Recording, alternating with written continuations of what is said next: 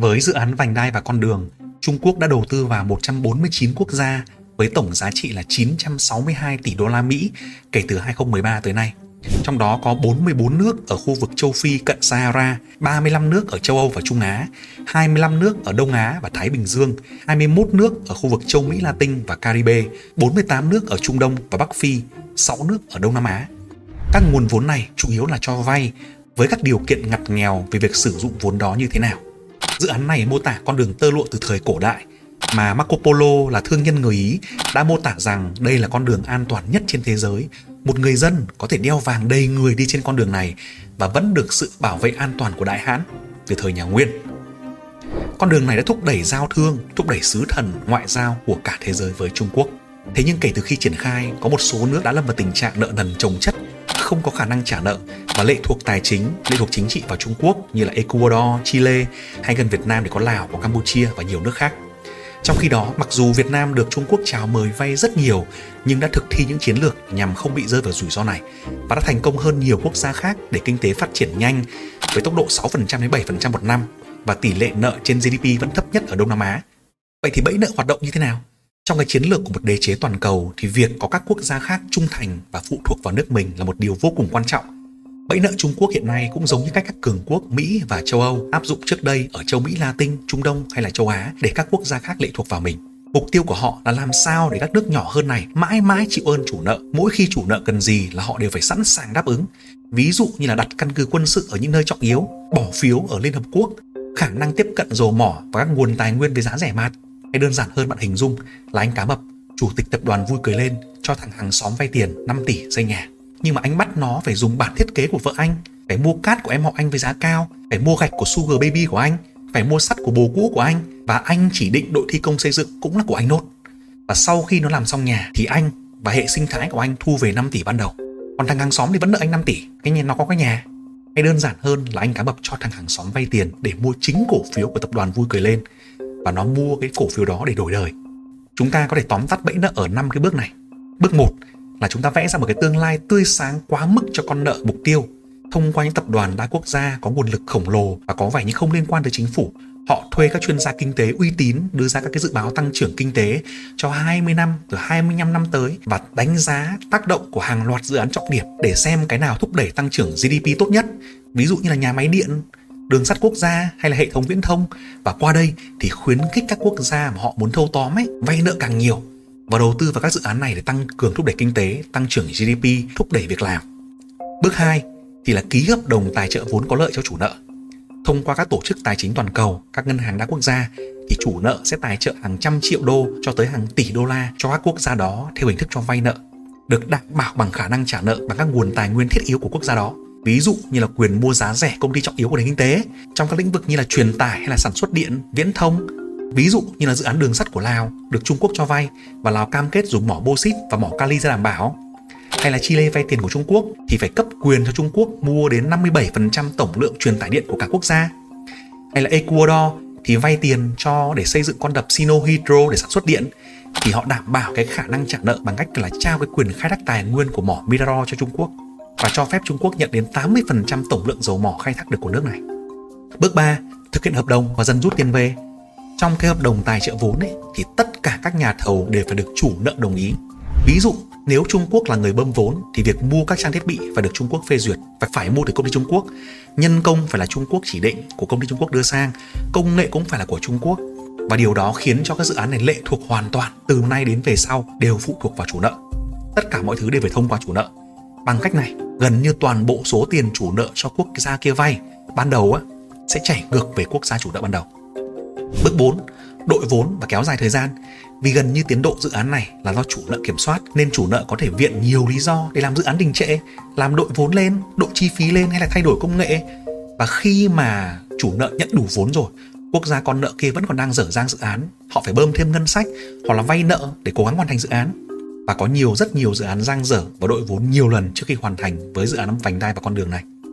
và khi đó, tiền thuế của quốc gia đấy đáng ra được dùng cho giáo dục, dùng cho y tế, chăm sóc người dân thì lại được bơm vào dự án để mà hoàn thành dự án và kéo thụt lùi cái sự phát triển của những lĩnh vực khác bước 5 thì vỡ nợ vì viễn cảnh hoạt động ban đầu quá tươi sáng do chủ nợ vẽ ra, nên dự án gần như là không bao giờ có thể tạo ra đủ tiền để trả cho số nợ vay ban đầu. Quốc gia đó sẽ phụ thuộc mãi mãi vào số tiền vay chủ nợ ban đầu.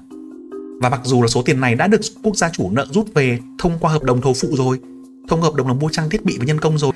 Và bây giờ, những quốc gia con nợ phải dùng nguồn ngân sách đã gần như rất là cạn kiệt của họ để trả cho khoản nợ vay khổng lồ kia. Và thế là không bao giờ chúng ta thoát khỏi khoản nợ đó và quốc gia con nợ sẽ luôn luôn phụ thuộc vào chủ nợ của mình. Trung Quốc đối với các nước nhỏ hơn thì có cái chính sách như thế nào? Có nhiều ý kiến cho rằng là Trung Quốc muốn những cái nước xung quanh, ví dụ là Triều Tiên, Mông Cổ, Đài Loan, Việt Nam phải lệ thuộc vào Trung Quốc nhiều hơn, gắn chặt với Trung Quốc nhiều hơn trong cái cộng đồng chung vận mệnh, trong cái sự thịnh vượng của Trung Quốc. Để mà nói đoạn này thì có thể trích một cái đoạn ngày xưa trong ờ, Lý Tư Liệt truyện về sử ký Tư Mã Thiên. Thời điểm đó là sau hơn 150 năm cải cách kinh tế, chính trị, quân đội, pháp chế và nước Tần kể từ thời mà dùng thương ngưỡng ấy đã là mạnh nhất trong bảy nước chiến quốc rồi. Nhưng việc thu phục 6 nước còn lại là vấn đề hàng trăm năm nay chưa ai làm được. Tần Thủy Hoàng lúc đó thì lo lắng chùn bước thì tể tướng là Lý Tư đứng ra kiên quyết hiến mưu. Nếu hoàng thượng cứ ngồi chờ đợi nay lần mai nữa thì sẽ bỏ mất thời cơ, làm nên công lớn là ở chỗ biết lợi dụng sơ hở rồi mạnh dạn làm. Nước Tần thừa thắng nô dịch chư hầu đã 6 đời nay, nay chư hầu phục tùng cũng như quận huyện nước Tần vậy. Nước Tần mạnh, nhà vua tài giỏi thì việc tiêu diệt chư hầu dựng nên nghiệp đế đó là thời cơ muôn đời mới có. Này nếu nhà vua không bỏ qua vội túm lấy nó thì chư hầu sẽ mạnh lên, hợp tung với nhau, lúc bấy giờ có giỏi như vua hoàng đế thì cũng không sao thôn tính được nữa. Nước Tần bèn nghe theo kế của Tư, ngầm sai mưu sĩ mang vàng bạc châu ngọc đi du thuyết các nước chư hầu, xem các danh sĩ ở nước chư hầu nào có thể mua chuộc bằng tiền thì cho tiền để liên kết. Còn người nào không nghe thì dùng kiếm sắc đâm chết cốt để ly gián vua tôi của họ. Sau đó vua Tần mới phái tướng giỏi đem quân đến đánh. Sau 15 năm chinh phạt thì thu phục toàn bộ và thống nhất Trung Quốc thì ý đồ của Trung Quốc có thể thấy rằng là tận dụng thời cơ, và những cái mưu lược là phải nhìn vào hàng chục năm, thậm chí có thể đến hàng trăm năm và đặc biệt là vị thế chính trị của Việt Nam quá quan trọng khi có đường bờ biển dài, nhiều vị thế đắc địa cho các cảng nước sâu và có thể phong tỏa biển Đông bất kỳ lúc nào trong thời chiến. Việt Nam và dự án vành đai con đường, Trái với các nước Đông Nam Á khác, hoan nghênh dự án BRI và các dự án 5G của Huawei, thì Việt Nam đã có cách tiếp cận rất thận trọng với nguồn vốn này trong khi ủng hộ về mặt ngoại giao và có một cái dự án chúng ta làm với họ là dự án cắt linh ở đông thì cho thấy mong muốn là tránh va chạm không để va chạm hay là làm ngược với cả hàng xóm được thì chúng ta nhận thức được nguy cơ phụ thuộc kinh tế vào Trung Quốc và tính mơ hồ về hiệu quả của các dự án này. Dự án vành đai con đường duy nhất được thực hiện tại Việt Nam chính là đầu tư vào dự án đường sắt Cát Linh Hà Đông. Dự án này được ký kết vào 2008, dự kiến hoàn thành vào 2016 nhưng đến tận cuối năm 2021 thì bắt đầu mới hoàn thành và chi phí của dự án cũng bị đội vốn từ khoảng hơn 500 triệu đô cho tới gần 1 tỷ đô la Mỹ. Tuy nhiên con số này còn rất nhỏ so với GDP của Việt Nam khoảng 410 tỷ đô vào 2022 và dự kiến tăng trưởng lên 450 tỷ đô vào 2023. Tuy nhiên chưa dừng lại ở đó, Việt Nam tiếp tục được Trung Quốc mời vay vốn trong những dự án trọng điểm khác. Tuy nhiên, không dễ vậy đâu bạn ơi. Việt Nam cũng từ chối vốn đầu tư của Trung Quốc vào tuyến cao tốc Hà Nội Lào Cai. Việt Nam cũng đã không tham gia vào việc phát triển hạ tầng viễn thông 5G của Huawei và trong chiến lược đa mục tiêu đối với dự án vành đai con đường, thì Việt Nam đã đa dạng hóa cái quan hệ với các quyền lực lớn khác. Ví dụ như là Nhật Bản. Việt Nam đã chào đón mô hình đầu tư hạ tầng chất lượng cao của Nhật Bản và chúng ta vừa rồi đã nâng cấp đối tác chiến lược toàn diện với Mỹ và có nhiều lựa chọn hơn trong việc tìm kiếm nguồn vốn các dự án hạ tầng có chất lượng cao. Chiến lược này của Việt Nam thì có thể mang lại bài học quý báu cho các quốc gia ASEAN khác trong việc đối phó với Trung Quốc đang nổi lên và tham vọng hơn. Và với chính sách rất là hay đó thì Việt Nam khuyến khích hợp tác đa phương với các quyền lực lớn khác, với các quốc gia lớn khác thay vì phụ thuộc vào một người và một chủ nợ duy nhất. Và với cái chính sách đó thì Việt Nam cũng đang trở thành một cái tấm gương cho các nước khác trong khu vực ít phát triển hơn như là Lào, Campuchia, Myanmar đang tích cực tham gia vào dự án vành đai con đường cần xem xét lại trong việc là áp dụng các nguồn vốn này và tính hiệu quả của nó trong việc tránh rơi vào bẫy nợ của Trung Quốc hoặc trở thành một cái quân cờ trong trò chơi địa lý Hy vọng là các bạn thích video này và nếu mà thích thì hãy nhớ bấm like và nếu được thì chia sẻ nó cho bạn bè của mình. Và chúng ta hãy nhớ thêm rằng không chỉ với các quốc gia đâu, bẫy nợ đến với cả chúng ta nữa. Trong bản thân mỗi người cá nhân chúng ta, bẫy nợ vẫn thường trực ở ngoài kia. Có những khoản nợ tốt sẽ khiến cho chúng ta thay đổi sự nghiệp, thay đổi cuộc đời, nhưng có những khoản nợ xấu nó sẽ khiến chúng ta xuống địa ngục. Và để mà biết thêm về những điều này, biết thêm kiến thức về trải nghiệm, về tài chính cá nhân, về nợ nần, về tài sản, về chứng khoán thì hãy follow các kênh của Cú ở YouTube, ở Facebook và cho Cú biết ý kiến của bạn ở dưới video này nhé.